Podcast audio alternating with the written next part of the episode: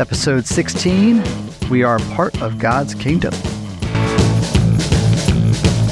Hello there, parents and kids. This is Mr. J. Welcome back to Wise for Salvation. Uh, just excited about another episode where we want to encourage you to have conversations around God's Word. We know that can be a challenge sometimes with the busyness of life and all the different things we have going on. Sometimes it's much easier to talk about things like school or sports or other activities, but we want you to be talking about the things that are most important in life, the biggest questions that we have, and those come from God's Word. And so um, we want to help you do that as a family. I am normally joined by Miss Gina. Uh, she is still uh, away on maternity leave, but I am joined by Pastor Nathan today. I'm so excited. Pastor Nathan uh, is a faithful leader here at Open Door, and we are so glad to have you on the podcast today, Pastor Nathan. Thank you, Mr. Jay. It's great to be here. Tell us a little bit about uh, your family. Certainly. So I'm Nathan McKinney. I have a wife. Her name is Amy. And Amy and I have four children. They are Hannah, Titus, Leah, and Rebecca. And we love Open Door. We love Open Door Sunday School. We teach the first graders, and we love it. Yeah, Pastor Nathan and Miss Amy are uh, just uh, fantastic in our first grade classroom. They've been teaching it for years, and I'm just so personally thankful for you both and uh, looking forward to uh, my youngest being in first grade next year. So, uh, mm. looking forward to next year and um, you leading him in that way. So, Pastor Nathan, tell us what our episode is about today. Certainly. The title of this episode is We Are Part of God's Kingdom. And so today we'll talk about the amazing invitation that Jesus gives us. We'll also talk about the things that can distract us from Jesus and his invitation. And then we'll talk about how strong and important our relationship with Jesus is. And we have some Bible verses to learn from. Matthew 22 9 says, Go therefore to the main roads and invite to the wedding feast as many as you find. And our other verses come from Ephesians 5 31 and 32, which say, Therefore, a man shall leave his father and mother and hold fast to his wife.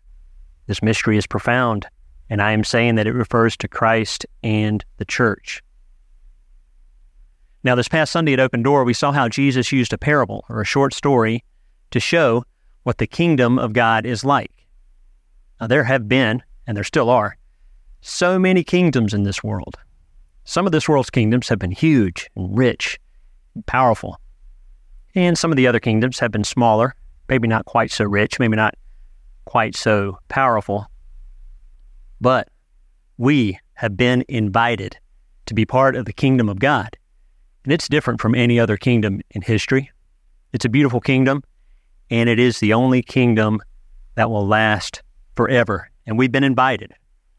Isn't it fun to get an invitation? Boys and girls. Maybe you know what it's like. Maybe you've received an invitation to a birthday party, for example. Maybe there's been a time where you got an invitation to a party and the party was set for Saturday morning at a really fun place like a playground or a skating rink or maybe a trampoline park. Remember how excited you were to get that invitation? How much you look forward to that great time you were going to have with your friends at the really fun place? But think about this. What if you got an invitation like that but your parents said, mm, I'm sorry, but we will not be able to go to this party, even though we've been invited, because we already have plans for that day. And so this is what happened to the king in Jesus' parable of the wedding feast that you learned about on Sunday. He invited people to his son's wedding party, but they had other things going on. They didn't accept the invitation. So here was this amazing event, this amazing party, and then they did not show up because they were distracted by other things. Boys and girls, you ever been talking to someone, but you could tell that while you were trying to tell them something, that they were distracted? Meaning, they weren't really paying attention to what you were saying. Maybe they were playing with a toy, or scribbling on some paper, or looking at a phone or a computer. This is called being distracted.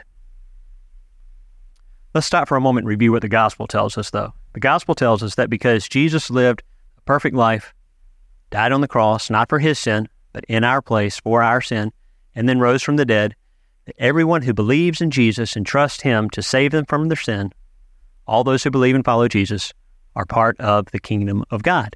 So, the way that you accept the invitation to the kingdom of God is by believing in Jesus. But here's the problem distractions. There are so many things that can distract us from the great invitation to accept Jesus as our Savior. So many things that can distract us from following Jesus with our lives. Now, sometimes those distracting things are bad, they're sinful. But sometimes they're not bad, they're not sinful, but they're just distracting. Because a distraction is anything that turns our attention away from Jesus and away from His kingdom. These distractions cause us to forget to tell others about the amazing invitation that Jesus gives to be part of his kingdom. Remember how the king in Jesus' parable was putting on a party, but it was a very it was a certain kind of party. It was a wedding party for his son. Ephesians 5 calls followers of Jesus the bride of Christ. Let's think about a wedding party. I can think of one. One of the greatest days of my life was January 22nd, 2000. That's right, a long time ago. It was almost in the 90s. It was a long time ago. That was the day that I married Miss Amy. That was my wedding day. Of course, the lady in a wedding is called the bride. So on that cold, snowy afternoon, January of 2000, and every day since then, my wife Amy is my bride. Open door parents, I'd invite you to share with your children the story of your wedding. Talk about where it was, when it was, who was there. And then you as a family can think about what it means to be absolutely and faithfully loved by Jesus similar to the way dad loves mom and mom loves dad. And the beauty of being part of God's kingdom, God's family, the church, the bride of Christ, is that we, every moment of every day, we get to experience the never stopping, never giving up, unbreaking, always and forever love of Jesus. Everyone who is part of God's kingdom is the bride, the bride that Jesus cares for, protects, the bride that He loves for forever. Boys and girls, if you haven't accepted Jesus' invitation to believe in Him, to save you from your sin, to be part of His kingdom, be part of His bride, be sure to talk about that with your parents. Let's pray together. Heavenly Father, thank you for inviting us to your kingdom. Jesus, thank you for paying the price for our sin on the cross. Thank you for rising from the dead so that sin and death are defeated. Holy Spirit, please help our families, starting with my family, to recognize and, and to turn away from the distractions, from those lesser things that would turn our hearts and our attention and our affections away from you and away from your kingdom. I pray that you would give us a heart and a boldness to share your kingdom invitation with everyone in our lives. Thank you that you love us as your children. Thank you, Jesus, that you love your church as your bride. It's in Jesus' name I pray these things. Amen. Amen. Thank you, Pastor Nathan, for leading us through that time in the Word. What a wonderful invitation we've been given uh, to be a part of God's kingdom. Now that we've looked at the scriptures together, here's the question we want to leave you with, parents and kids. What are some ways you and your family can resist distractions in order to be sure you stay focused on Jesus and His kingdom? I'll say it one more time for you. What are some ways you and your family can resist distractions in order to be sure you stay focused on Jesus and His kingdom?